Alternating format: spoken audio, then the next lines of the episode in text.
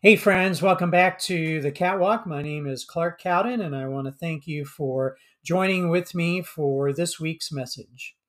For the next couple of months, I'm doing a summer series on questions about the Christian faith that people have asked about. These are questions that people have been wondering about and were looking for answers to, and I'm taking a series of these and looking at what the Bible says and how we can think about these kinds of questions as we go through our lives and try to live out our faith as disciples of Christ. Today, we're looking at three questions that have to do with the topic of prayer. I invite you to sit back and relax and reflect on this message on questions about prayer.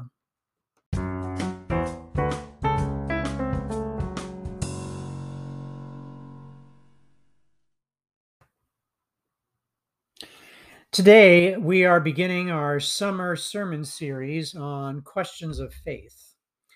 We're going to start today with three questions about prayer that people have asked about. The first question is this: how do you pray for someone you desperately care about, but you don't know the words to say or how to pray? Sometimes the hardest things to pray about are the things we care the most about. It's easy to pray for things that we are not emotionally invested in. We don't really care about how the situation turns out or whether we get result A or result B or result C. But when we care very deeply about the result, or we are praying for a person who has let us down time and time again, sometimes we're at a loss for words. We know what we want, but we don't know if it's what God wants. We know what we think would be best, but we aren't sure if it's really what's best or not. How do we pray? I think this is what Paul was talking about in Romans chapter 8, verses 18 to 28, which says this: I consider that our present sufferings are not worth comparing with the glory that will be revealed in us. For the creation waits in eager expectation for the children of God to be revealed. For the creation was subjected to frustration, not by its own choice, but by the will of the one who subjected it, in hope that the creation itself will be liberated from its bondage to decay and brought into the freedom and glory of the children of God. We know that the whole creation has been groaning, as in the pains of childbirth, right up to the present time. Not only so, but we ourselves, who have the first fruits of the Spirit, groan inwardly as we wait eagerly for our adoption to sonship, the redemption of our bodies. For in this hope we were saved. But hope that is seen is no hope at all. Who hopes for what they already have? But if we hope for what we do not yet have, we wait for it patiently. In the same way, the Spirit helps us in our weakness. We do not know what we ought to pray for, but the Spirit Himself intercedes for us through wordless groans. And He who searches our hearts knows the mind of the Spirit, because the Spirit intercedes for God's people in accordance with the will of God.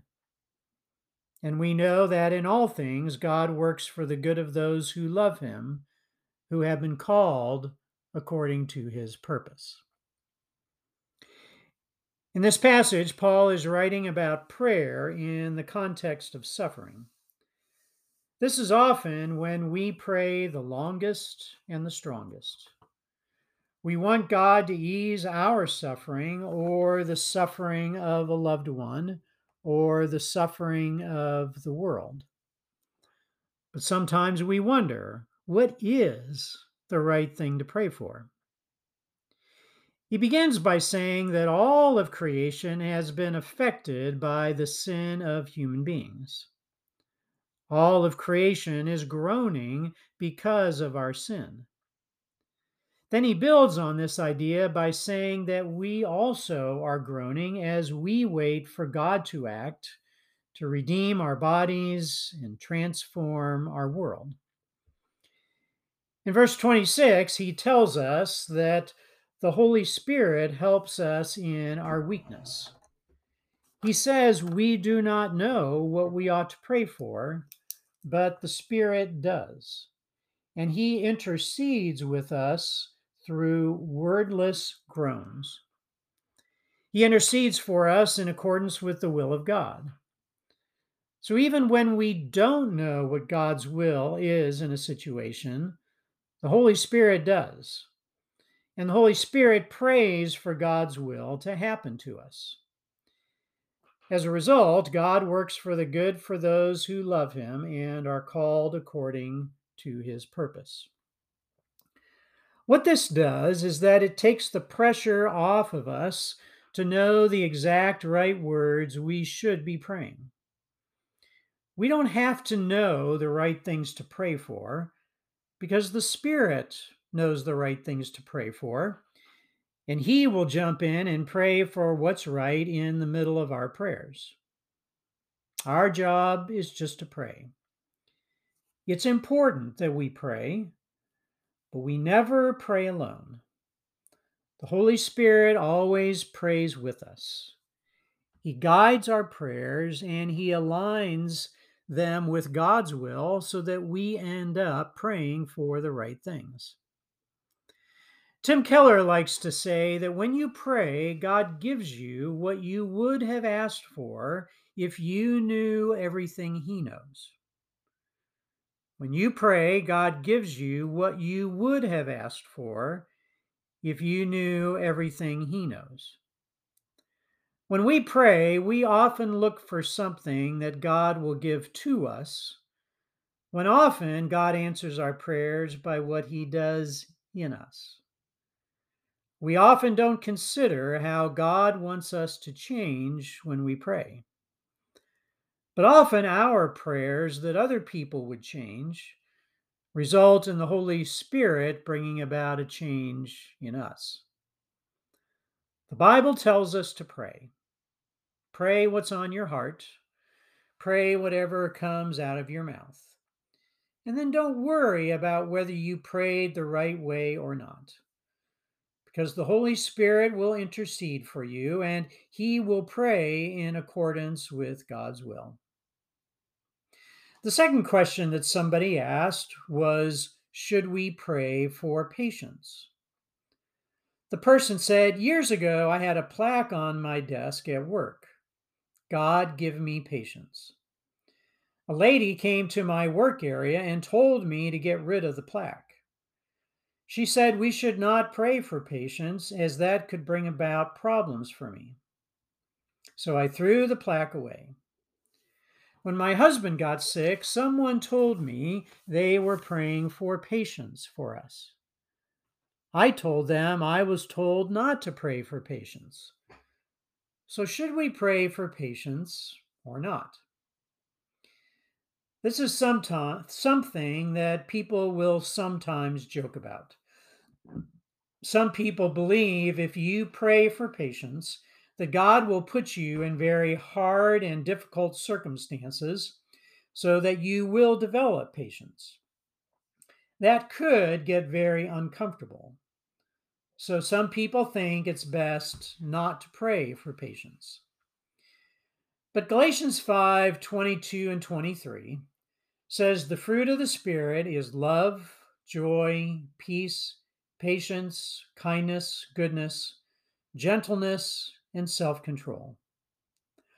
All of these character qualities are the result of the Holy Spirit working in your life. All of these are virtues. These are the kind of traits that we wish everyone in the world had. All of these are good things God wants you to have. God wants you to have love. God wants you to have joy. God wants you to have peace and patience and kindness and goodness and gentleness and self-control. It is not wrong to pray that God would give you good things. It's not wrong to desire these aspects which are a part of God's own nature. It's not wrong to pray that God would give us any of these good things, including patience. We don't know exactly how God will give us patience, but I think it's wrong to assume that it will always be hard. I think it's wrong to assume it will always be difficult. Whenever we go through hard times, God gives us the strength to endure them. We live in a culture that is known for being impatient. As a society, we are not very good at waiting. We want things now, right away, as fast as we can. Sometimes we joke that our prayer is, God, give me patience and give it to me now. But many parents don't teach their children delayed gratification. We are too quick to turn on the TV or a movie for our kids, or to give them a phone or a screen to calm them down, rather than teaching them to wait and learn to be patient. So for many of us, it's not going to be easy. But that doesn't mean we shouldn't pray for it. Praying for a virtue is a good thing. Praying for the gifts of the Spirit or the fruit of the Spirit is a good thing. We should never hesitate to pray for God's good qualities to become our good qualities. We will always be better in the long run if we pray for patience. The third question that someone asked about prayer is, will we receive whatever we ask for? The question comes from Matthew 21:18-22, which says, early in the morning, as Jesus was on his way back to the city, he was hungry. Seeing a fig tree by the road, he went up to it, but found nothing on it except leaves. Then he said to it, may you never bear fruit again. Immediately the tree withered. When the disciples saw this, they were amazed. How did the fig tree wither so quickly? They asked. Jesus replied, truly I tell you, if you have faith and do not doubt, not only can you do what was done to the fig tree, but also you can say to this mountain, go throw yourself into the sea, and it will be done. If you believe, you will receive whatever you ask for in prayer. Jesus is actually making 2 points here. One is the power of prayer, and two is the power of belief. He's not saying that prayer is magic that will get you out of a jam. This happened to me when I was 13 years old. I went to one of my friend's bar mitzvah services. I walked in a regular shirt and pants. Everyone else was dressed in suit coats and ties. I prayed throughout the whole service that God would make a tie appear around my neck. It never happened. I did not get what I prayed for. In these verses, Jesus is not saying that prayer is magic that gives you everything you want. He is saying prayer is more powerful than you know. Prayers can move mountains. Prayers can uproot huge obstacles that we think are deeply rooted. Prayers can move immovable objects. Prayers can bring about the unthinkable. But the power of prayer is deeply connected to the power of belief. If your life is filled with doubt, you probably aren't going to step out in faith. if you don't have confidence, if you don't think God can change our world, if you don't think God will come through, you're not going to really be looking for or expecting your prayers to be answered. And you'll probably miss them. The more we expect things to work out, the more things tend to work out. The more we expect good things to happen, the more good things do happen. Prayer and belief go together. So how do we understand what Jesus was saying here? If you believe, you will receive whatever you ask for in prayer. It's always important to read the Bible as a whole. We don't want to just pick out a single verse in isolation. What do other verses have to say about this? So we also have to read 1 John 5:14. Which says, this is the confidence we have in approaching God, that if we ask anything according to his will, he hears us. This gives us a little more clarity. If we ask for anything according to God's will, he hears us.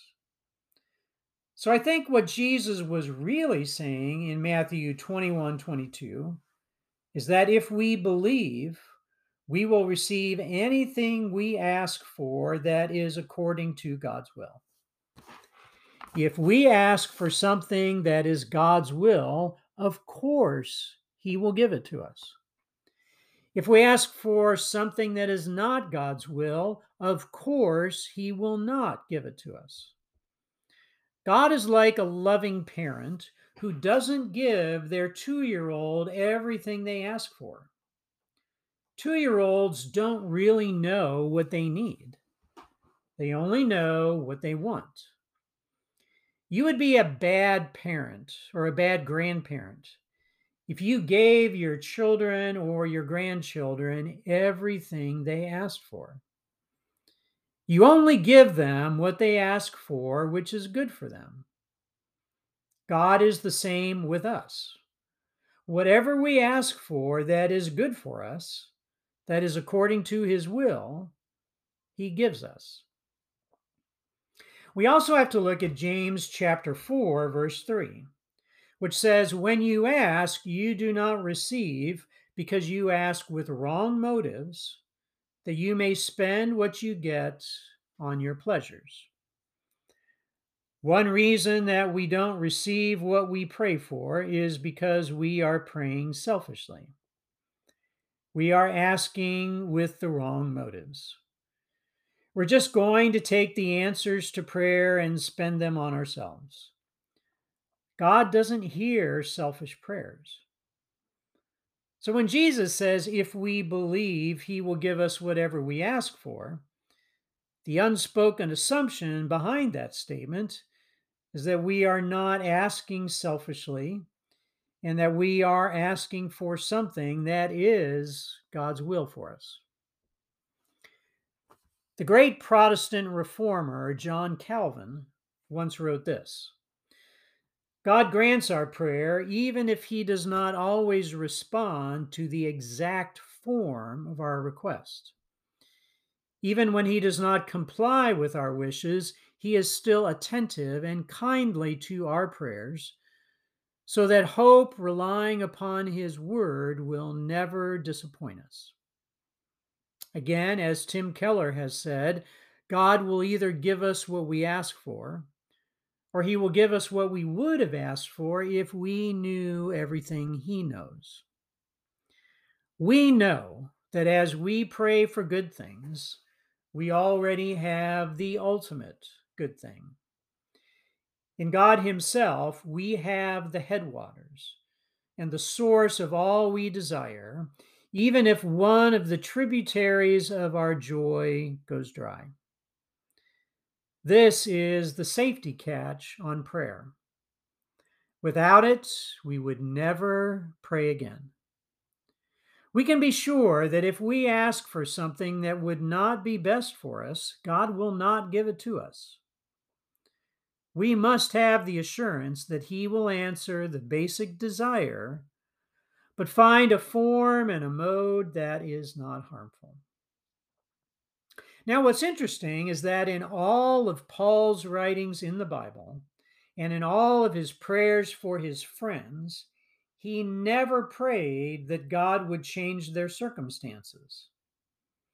We know that they lived in the midst of many dangers and hardships. They faced persecution, death, disease, oppression, and separation from loved ones. Their existence was far less secure than ours is today. Yet we never read of Paul praying for a better emperor, for protection from marauding armies, or even for bread for his next meal. Paul does not pray for many of the things that are at the top of our prayer lists. Does that mean we are wrong to pray for them? Not at all. Jesus invites us in the Lord's Prayer to pray for our daily bread. In the Lord's Prayer, we pray that God would deliver us from evil. Paul does tell his friends to pray for peace, for good government, and for the needs of the world. But what does Paul pray for more than anything else? The one thing Paul prays for the most in the Bible is that people would come to know Christ and know him better. Paul prays the most that people would know God and know him better. For him, all other prayers were secondary. So how do we pray when we don't know how to pray? We don't worry about it. The Holy Spirit will intercede and pray for you. So just pray. Do we pray for patience? Yes. Patience is a virtue. It is part of the fruit of the Spirit. It is a good thing, and God wants us to have good things. Will we receive everything we ask for? If we aren't asking selfishly, and if we are asking according to God's will, we will receive what we ask for. If it's not something that will hurt us, if it's not something that will damage us, if it's not something that will lead us down the wrong road, God will give it to us. But ultimately, prayer is not about how to get what we want from God. Prayer is about communicating with God and becoming more like God. Prayer is about aligning our desires with God's desires and our wants with his wants, so that we are seeking what God is seeking, that we are pursuing what Christ wants us to pursue. Instead of giving us what we ask for in prayer, God gives us what we would have asked for if we knew everything he does. God bless. Stay safe. See you soon.